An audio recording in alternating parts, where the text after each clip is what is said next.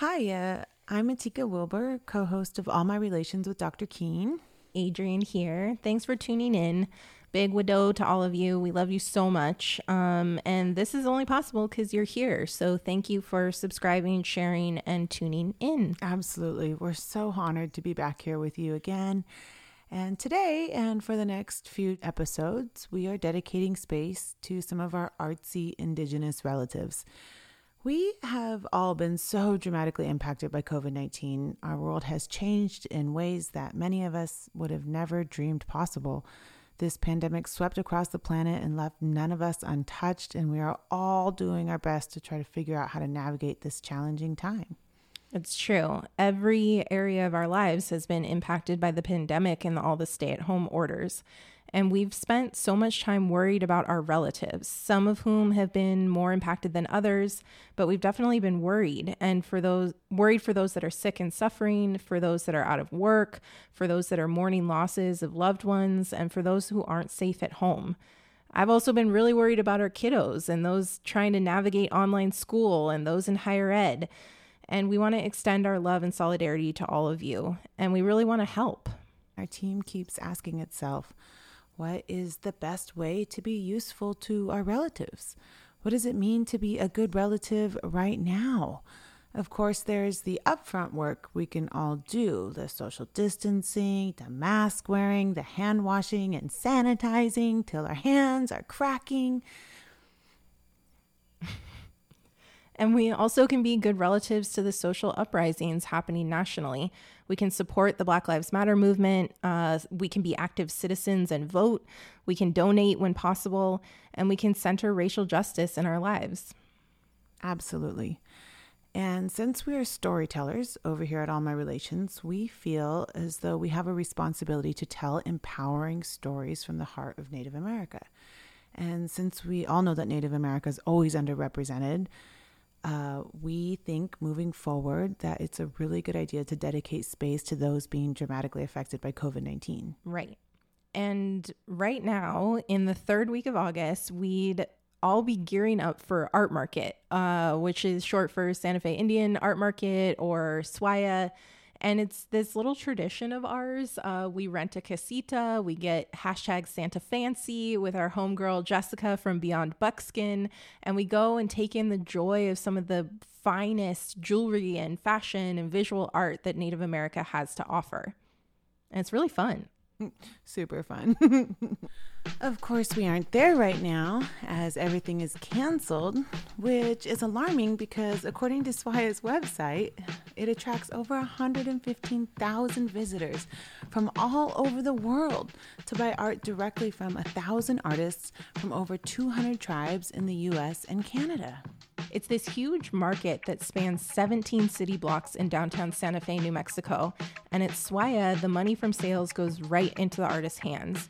According to SWAIA's website, in 2018, an economic impact study showed the direct and indirect spending during Indian market totaled $165 million for northern New Mexico, and SWAIA provides enormous economic opportunities. Many artists make a third to half of their yearly income at the event. And on this topic of economy, according to a study published by the National Community Reinvestment Coalition, quote, throughout most Native American communities, racial economic inequality is a consistent characteristic. Based on the 2013 to 2017 study, the median income of Native households was 40,315, which pales in comparison to the white household median income of 66,943. The numbers are staggering. And there's also the fact that philanthropic dollars aren't matching the population. For example, according to the First Nations Development Institute, quote, the share of total foundation dollars awarded to Native organizations and causes averaged only six tenths of 1%, so 0.6% of foundation giving. First Nations also found that in most years, the majority of grant dollars supposedly aimed at supporting Native communities and causes are not awarded to Native controlled nonprofit organizations. Looking at giving from 2007 to 2014, Native controlled organizations received only about 48%. And since Native Americans make up 2% of the population, it would make sense that philanthropic dollars should match that. Dang, 0.6%? That's wild. So, although SWAIA is responding and taking the market online, which we'll definitely share links to, we thought it might be a good idea to check in with our artist friends and see how they're doing. So today you'll hear parts of our Zoom conversation with Waddy Crazy Horse, J. Nicole Hatfield, and Pat Pruitt.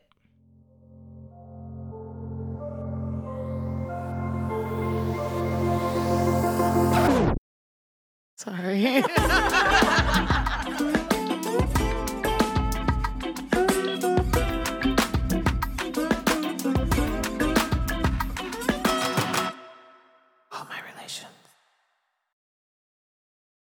Pat is a talented Laguna Pueblo and Apache metalsmith who likes to push boundaries and expand the definition of what is considered native art.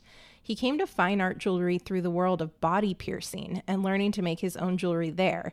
And he now uses materials like titanium and complex contemporary processes to produce creative, modern jewelry that reflects his cultural roots. Right now, he's working on these incredible titanium feather earrings that are colored brightly using some fancy sublimination process or something, but they look like something a futuristic native warrior woman would wear. And I absolutely love them. So he starts by telling us how COVID has deeply impacted the Indian art community. Everything started happening in the March timeframe, right? So we had the Heard show that those of us that were able to to participate in that we had that but you could sense something was coming right? I mean the, the attendance wasn't as high. And man shortly after that is when the just hit the fan right? Like states are closing down. Like for for those of us here in the pueblo was like the pueblo was shut down really early. I mean and fast. Yeah just like straight up no visitors and then and then you really started hearing um, the reaction by organizations, right? SWAIA then put out the notice that like we're going to postpone Indian Market. Um, there are a number of other shows that I do outside of the native art market. Those shows are being canceled. I potentially had a museum opening, like a solo exhibition slated for this year from the Heard Museum. That gets postponed. So like all this all this postponement like really happened rapidly right at the very beginning, which I will say I'm very grateful that that happened then because you can now plan right we're no longer we're not reacting to what's happening and i think that's what's really made a transition in a sense, um, a little more thoughtful and a little more purposeful because essentially, I think all of us in the native art field, we were, pro- I would argue to say we were 100%, or I'd say 100, a very high percentage, right? Like 80 to 90% reliant on shows for revenue generation. And as you go into March and April and realize your entire year is gone, like there's zero opportunity. Um, I think everybody really just dug deep and really started to think, okay, how am I going to get through this? You know, especially for those of us who are full time artists. I mean, I've been full time for well over 20 years. It's uh, it's one, and now so so I think I think with any with any uh, culture that's uh, you know been resilient for centuries, right? Your native population is really taken taking the bull by the horns and really developing either innovative ways to, to change their revenue dynamic or just using what they already have, which is, I think, the case for most of us through social media these days, right? I mean, being able to push stuff out, to get the word out, to say, hey, look, this is what I have available. And I think more importantly, there has been a lot of um, empathy in the sense that people within within the native art community and i think even in a much broader sense those that collect art or are fans of makers that they realize it's like if something is coming out right now the only way to acquire it is online right? There's no shows. So so i think you you're seeing the dynamic the buy-in dynamic change a little bit more yeah. I really appreciate what Pat said here. And I think the challenge is going to be who will come out on top in this big shift in dynamic that he and we all are seeing. There are younger artists who have a lot of experience and access to the internet and social media, but there's also rural artists or elders who have limited access to the internet or folks who only make a few pieces a year to sell at the bigger markets. And it's really interesting to think about and see who is going to benefit from this shift. But I also recognize that there's a lot of power in putting the sales back into the hands of artists directly because markets are really beneficial for artists because you get that like person to person exchange, etc. But they're also largely controlled by non native boards and directors, and artists have to even like compete for entry into these the the largest of the shows. Mm-hmm. Yeah, it costs like five hundred dollars, and when I did SWAIA, I remember like going through an application process and crossing my fingers, hoping I was going to get in. And then there was like this sort of feeling like, oh my God, is my work going to be considered fine art enough for them to actually uh, select me? And then there's like these juried shows, and you also sort of feel like if I don't win, if I don't get a ribbon, if I don't place, is my work good enough? It, it's a very it's a very uncomfortable situation. Yeah, and like who makes the criteria for these types of things? Like the criteria for uh, SWAIA in particular is so antiquated and like really specific about what gets counted in a traditional category versus a contemporary category based on the type of materials you use or like the shape of different things. And it really skews towards what interests a non native buyer or gallery or museum.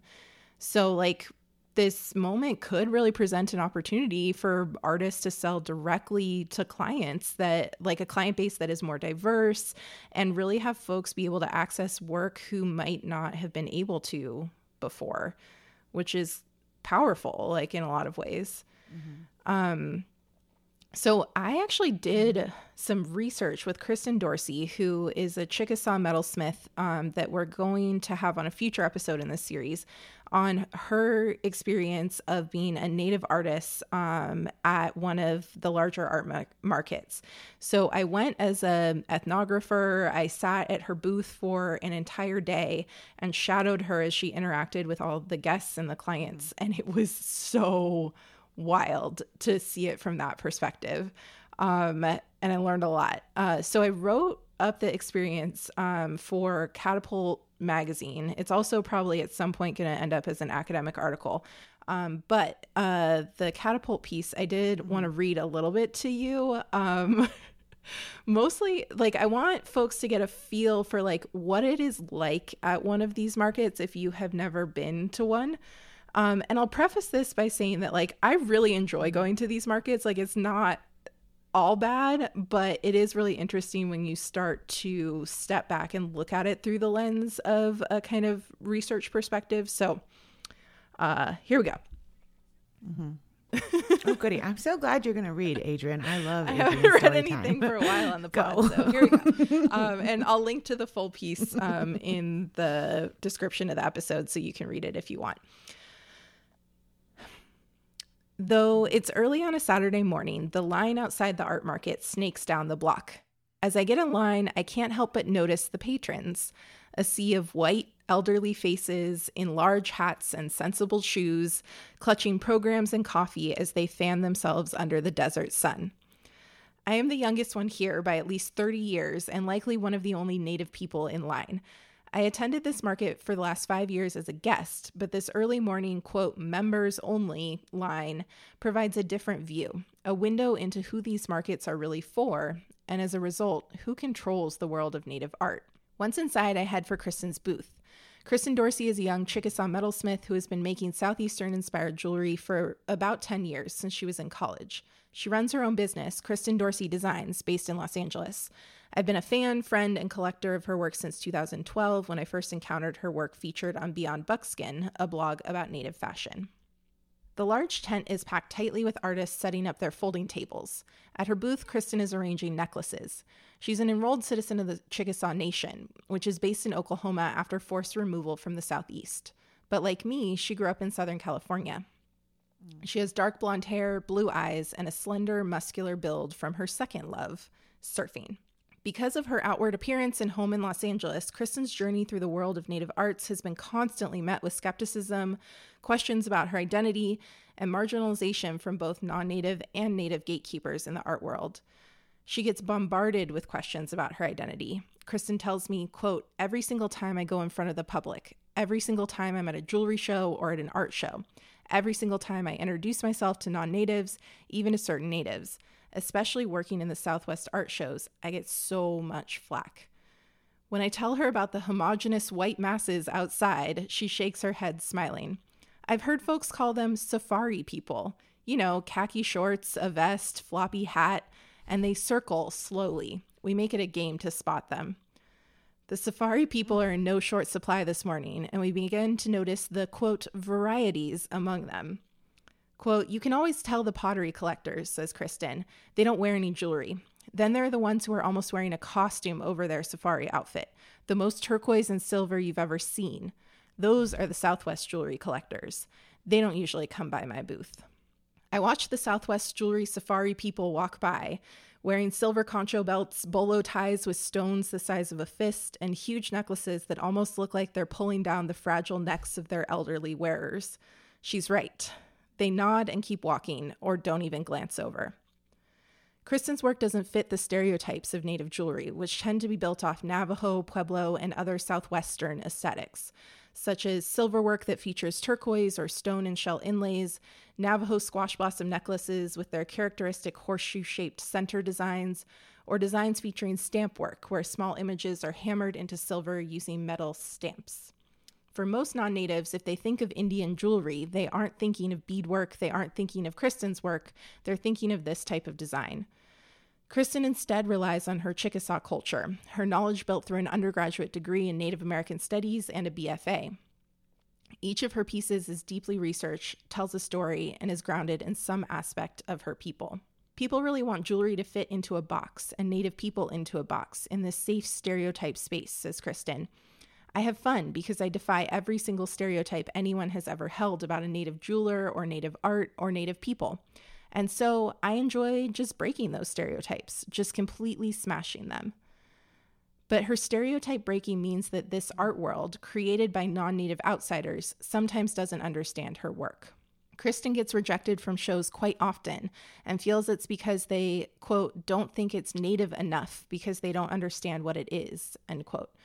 They don't understand her techniques and the skill and time involved in creating each piece. For someone trying to make her living with her work, to stay grounded in the techniques and aesthetics of her own community, this cycle is frustrating for Kristen. When I ask her what the biggest challenge in marketing her work is, she answers with a laugh turquoise. We don't have to wait long for the questions to start. It's 9:13 a.m., just 13 minutes after the gates have opened, and a woman walks up to the booth. Are you from Oklahoma? She asks, but directs her question to Brittany, Kristen's booth assistant and friend, who is Navajo and looks more Native American, whatever that may mean. Brittany looks confused and just points to Kristen. She's the artist. The woman then turns to Kristen with the same question. Kristen shakes her head. No, I'm from Los Angeles, actually. Oh, you're from LA. The woman looks skeptical. I brace myself, wondering what the woman will say next, but it turns out she's Chickasaw too and has been looking for fellow tribal members at the market. Kristen launches into what is clearly a well practiced reply. She notes who her family in Oklahoma are, their family name, and where they live. She points out the way Chickasaw culture is woven into her pieces. She mentions she interned at the Cultural Center in Oklahoma and that they sell her work there. The woman seems satisfied with her reply, smiles, makes small talk, and ends with, You've done very well. Very nice to have met you. She points to her program. I marked all the Chickasaws in here and wanted to come see. Kristen laughs. I don't think there are very many of us here. The woman carries on with a small wave. By 10 a.m., there's a steady stream of folks stopping by to peruse and shop. The questions continue about Kristen's work and appearance, and I'm constantly impressed with the way she takes it in stride. Kristen takes the time to educate with each interaction, telling the stories behind the pieces and the reasoning for the design decisions, adding value to the pieces as she helps customers decide. At one point, a tall white man approaches the table. He looks at Kristen's banner, down at her work, and then at her. You don't look Chippewa, he says matter of factly. This is not the first time Kristen has heard something like this. The boldness with which customers approach her identity astounds me, and I began to realize how deeply these stereotypes of Native people run. Kristen gives a slight laugh and shoots back, That's because I'm Chickasaw. We come in all colors, shapes, and sizes. He nods, and after a few minutes of browsing, actually buys a bracelet. Later, another man makes a comment about her light colored eyes and asks, Are you a speck of Indian? Mm. And now I'm going to skip forward to a part about an interaction with a booth next door to Kristen's. There are so many tensions in this place, in this art world, and in Kristen's lived experiences. This market and all those like it were created to cater to a non native audience. At its heart, it's a transactional space where native artists are selling their art to consumers. This is the part of the market that brings out much of my discomfort. I can't stop thinking about the interaction at a booth next to Kristen's, the booth of a female Pueblo potter. A middle aged white man and his elderly father purchased a gorgeous pot, one I had been gazing at all day. I couldn't hear the beginnings of their interaction, but after he handed her the check and she put out her hand for a handshake, he scoffed. He gestured toward his father with a smirk. For $6,000, he said, I want my old man to get a hug. Many of these patrons are buying Native art as a way of owning a piece of, quote, authentic Native America. With that comes the uncomfortable knowledge that they feel they are owning a piece of the artist themselves in that transaction. Kristen and her work are living resistance to the non native standards of authenticity, the highly regulated space of the art market, and the stereotypes that keep native jewelry in narrow boxes. She is directly challenging the normalized logics of blood quantum and the accepted norms of native art and native artists. When I asked Kristen about the future of her business, her first answer isn't about increasing her output or hiring new employees, it's about her people.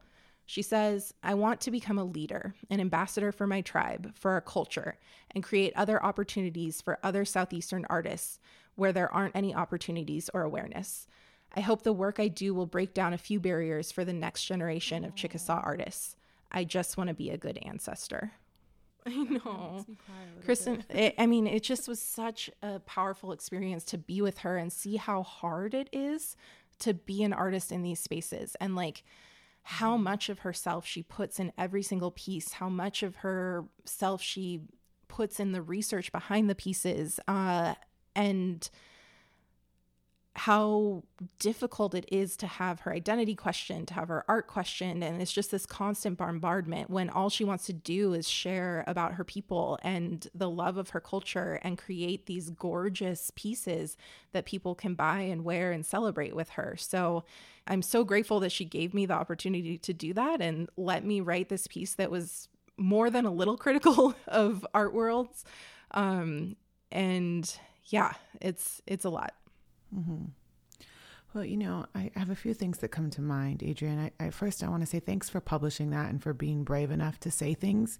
You know, I um, we need journalism from within our own community. We need people to write about our experiences from our perspective, and I think this is a really good example of what can, like what powerful messages can come out of us writing about our own experiences you know, because I feel as though a very different article might surface with a non-native writer talking about that same that very same scene, and um, I also, you know, like I grew up. Uh, my mom had a native art gallery when I was growing up called Legends, and I was a real shop girl. You know, like every day after school, I would walk into town and I would stop by like two or three different little stores and they'd have snacks for me. and, and I would rollerblade around town to all these little stores. And my mom's space in town was the only native art gallery. And I grew up sort of fielding these questions that you talk about at the art market, but just on a regular basis and it kind of um, it armed me at a young age with with language for ways to talk to non-indigenous people about indigenous people. But it also i think um, created for me like this sense of like exotification of my own self. You know i don't know how to d- really describe it except that at times i felt like a like a peacock in a zoo or you know like maybe the lion at the zoo but that people were mm. coming to view me so to and Like they were on a safari, that's why I think one of the reasons why, like the yeah, like they were on a safari, and and that's how I felt at art market, and um, I went one time and never went again, and I couldn't, I could not handle the interactions, you know, because I had a whole different set of problems, you know. So it's like, even if you present like I do, you know, like you're brown and you have long hair and you photograph people who are native people, you know, I would often hear people say things like, I, I really like this photo, but do you think that you could recolor it so that it would match my couch better? You know, or like, um, do you have any photos where all of the people are looking away from the camera? Because I don't really want it to feel like I have a portrait of somebody that I don't know in my living room. And Wow. I mean, there was a, a number of very strange recommendations. And, you know, I would tell people that I was from Swinomish and Tulalip, and they would say, is that a Pueblo? And, and then I would have, I would, you know, like be, I would like, you know, be like, no, that's in the Pacific Northwest. Oh, well, do you do form line? No, I don't, I don't do form, you know, like I'm a photographer, you know? And so I think each person from wherever they come from at, in that space is probably having a similar experience, even if it's not related to colorism and like this identity politics that we are constantly navigating is we're, we're all navigating um, the art world and trying to belong in some way, you know? And, you know, like I feel fortunate that I was able to reject that, you know, like, like Pat said, uh, he first said 100% of artists he thinks rely on that that income and then he switched it to maybe 80 or 90% but the truth is is that we know that uh, this is one of the only major economies for indigenous artists. And so i feel uncomfortable like talking about how terrible it is because the last thing we want is for people to come and stop buying artwork because we need our artists to make money. But if we're in uh, the middle of a social uprising and we're reimagining a future, can we also reimagine uh, an art market or an art world where indigenous artists don't feel like I mean, there is animals? the alternative market of seeds, um, which is indigenous run um, and popped up because of a lot of these tensions. Um, and it happens at the same time as SWAIA um, in the rail yard of um, Santa Fe. So I think there are people who are trying to reimagine what it means to have an indigenous centered market space.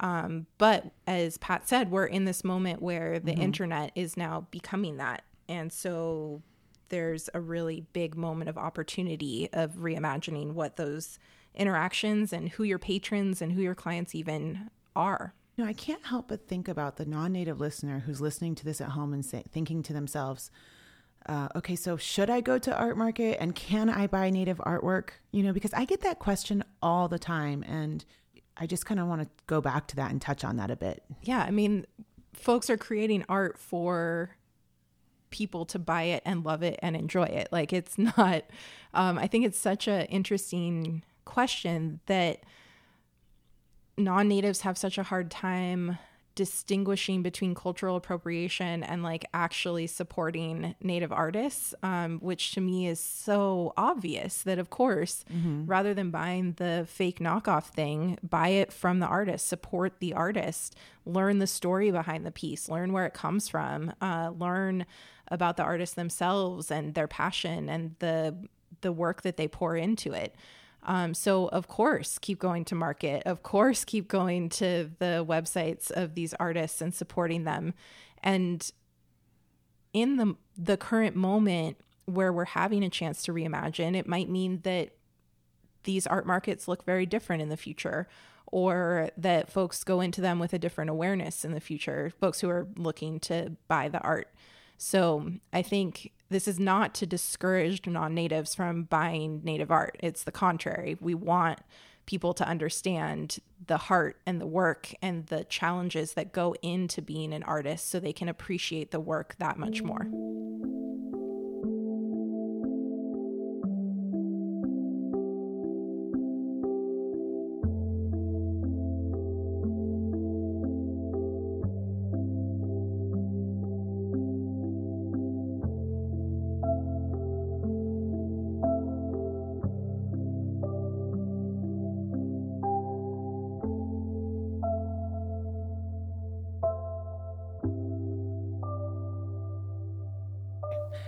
Amidst this big shift in the art world, Nicole Hatfield just made the transition to full time artist and is learning to navigate these differences and adjust her work in real time. Nicole paints beautiful, bold, colorful portraits of Indigenous people. And you know, Nicole's a little mic shy, and as she says, I don't really like to talk about my work. I let the bold colors speak for themselves. but when you encounter her work, you definitely feel something. It's as though reparations is happening in each piece of work. At times, I've heard Nicole talk about how historical paintings often named the man in the portrait, and the woman would be named wife or something without title. And Nicole's work is an act of reclamation. It makes you feel proud to be an Indigenous woman. Yeah, um, I I say I I say I've been a full time artist um, since back in 2014, but I had also uh, a full time job, um, a stable job. and um, I recently uh, resigned from there, and I had been there about, I'm going to say about six years. And, um, oh, not too long ago, probably like I think May, April or May, I resigned. Um, I decided to uh, just you know pursue strictly art. Um, and it's i'm not gonna lie it's a, it's kind of scary you know? Um, I, i'm so used to having that stable income you know and that that's always there. And and now it's different because now i like gotta fully depend on you know selling my art and stuff you know? And i never know how it's gonna be each month because it varies um, you know, it, it, goes up and down every month, and um, I'm managing. Um, I've I've had to adjust um, um, my content. Uh, you know, as as far as the size and stuff. Um, I'm having. I've uh, started doing smaller pieces. It takes a little. It takes me a little bit longer to create the smaller pieces, and I don't know why that is. It's it's crazy. Like if I like this big piece right here, like I can bust one of those out in, you know, less than a week. And but the smaller pieces, it, it just takes me a, a lot longer. but like I said, it, it since the shutdown happened, it's been up and down each month. It just varies. Listening to Nicole say that she's transitioned full time to being an artist makes my heart swell. I visited with her back in Oklahoma in 2018 and I profiled her on my blog and in video. And I want to play that for you so you can get a feeling for the heart behind her work. I am working on a series called In, um, Indigenous Goddess. I wanted to honor women and I wanted to do of women of today and that inspire me. And so I'm working on that this series and she's one of them. You know, we need more um, women artists. Growing up, you know, I didn't know any. Growing up, I had all I knew was men, men artists, and I was I was kind of scared to even start painting because I thought it was just a, a man, male thing to do, and it wasn't. Women weren't supposed to do it. That's what I thought when I was little. When I started painting, I was about 15, and um, I had just started high school. Um, and at the time, I was kind of going through some things, and um, and I attempted suicide. So painting was like a healing thing for me. Um, and so all through high school, any time that I could go in there, I would. Um, I'd be in there at lunchtime painting. I would um, I would lie to my other teachers to just to go in there and you know to go paint. I feel like there's no right and right and wrong way to to make art. You know, just do whatever feels good and um, just don't give up. Just keep going with it.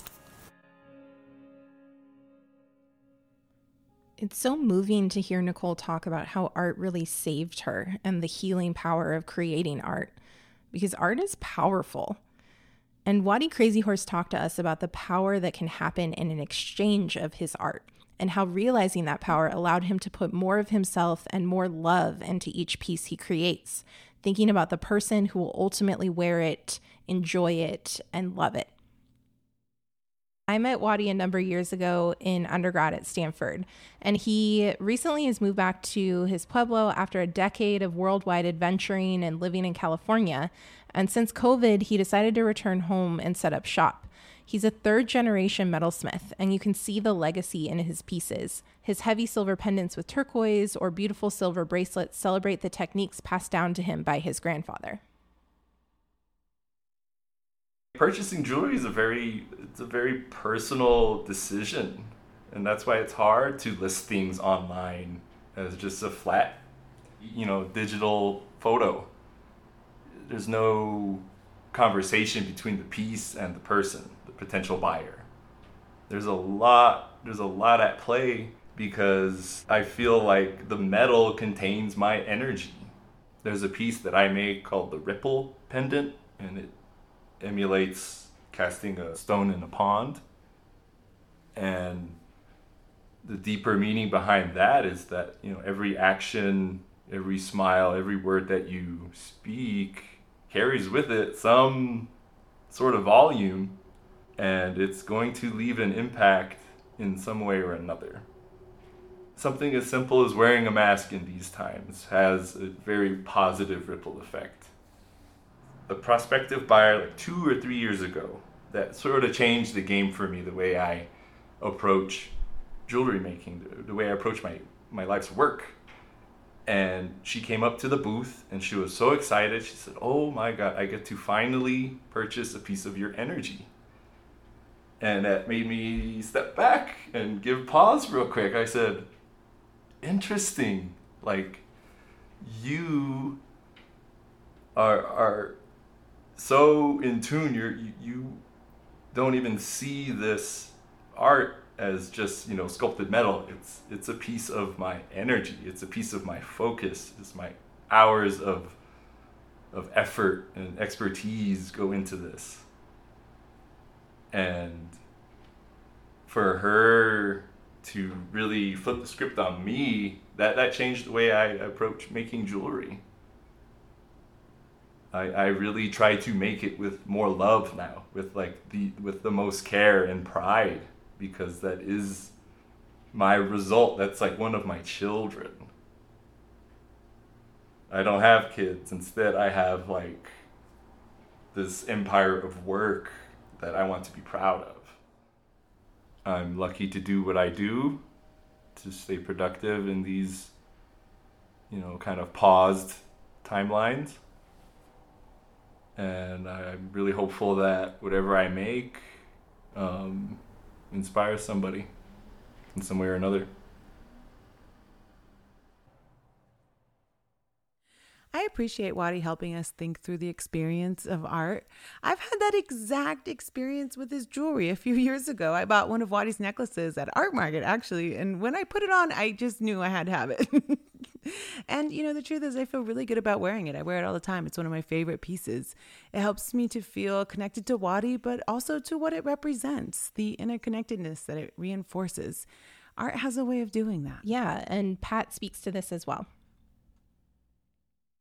we're all we're all very blessed to have a gift right and i think those of us have been pursuing that gift my gift i realize i'm really good with my hands and metal that's my gift you know i can create and i can put that creation out into the world and it's appreciated by most what that's allowed me to do is to really go out and expand my relationships and my true relations with other artists, with friends, with families, with complete strangers.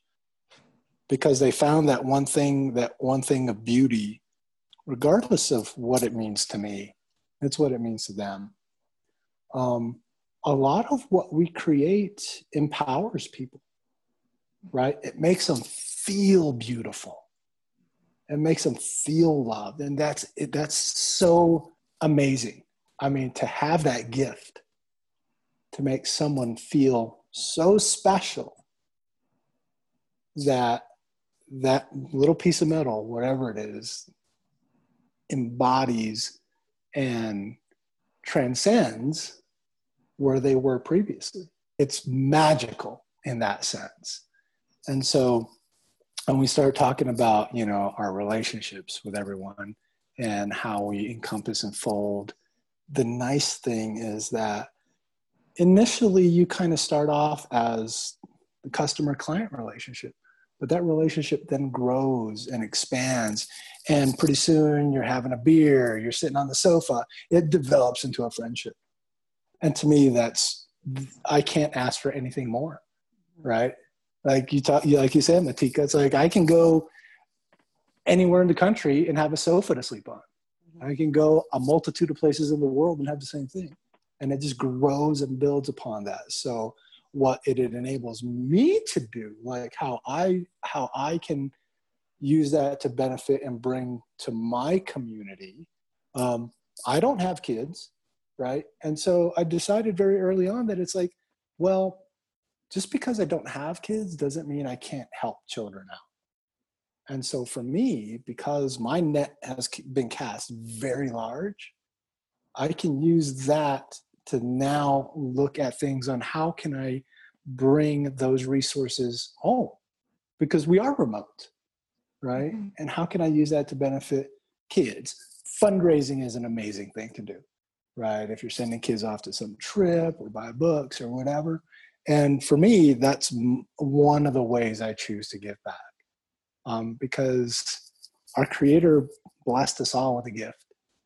Mm-hmm. And for me, being able to understand it. And it took me a long time to accept that this was my gift. To use it in in my opinion for good. To bring us full circle, that is what we want to do at all my relations is use this space to do some good. And there's a large portion of Indian country who are working artists. I don't know if there are any actual statistics, but it really feels like our population has a lot bigger number of folks whose day to day life is creating art than other communities. Art, in large part, is dependent on relationships relationships between artist and medium, artist and community, artist and culture, artist and client, artist and museum. Relationships that thrive on person to person interaction, on building networks, and on creating and keeping in community. Matika is a working artist, and I'm lucky enough to have so many friends who are artists and designers. The goal of this series of episodes is twofold. So, in a world of cultural appropriation and native inspired crap showing up on Instagram ads and in stores, we wanted you to get to know actual Indigenous artists. Folks who have been in the game for a long time, navigating the complicated and careful lines of culture, tradition, innovation, and art. We want you to hear their voices and their stories, know their work and their passion, and learn why it's so important to support Native artists directly. Secondly, the pandemic has hit us all in different and difficult ways. But when the Native art world is so dependent on in person relationships, this time has meant that things have had to dramatically shift and change in a very short period of time. Many of our artist friends rely heavily on art markets and shows for the majority of their income each year, and all of those have been canceled. So, we wanted to use this opportunity to bring those two pieces together and introduce you to some of our artist friends, as well as check in and hear about how their work and lives are moving forward in this new and challenging time. All my relations.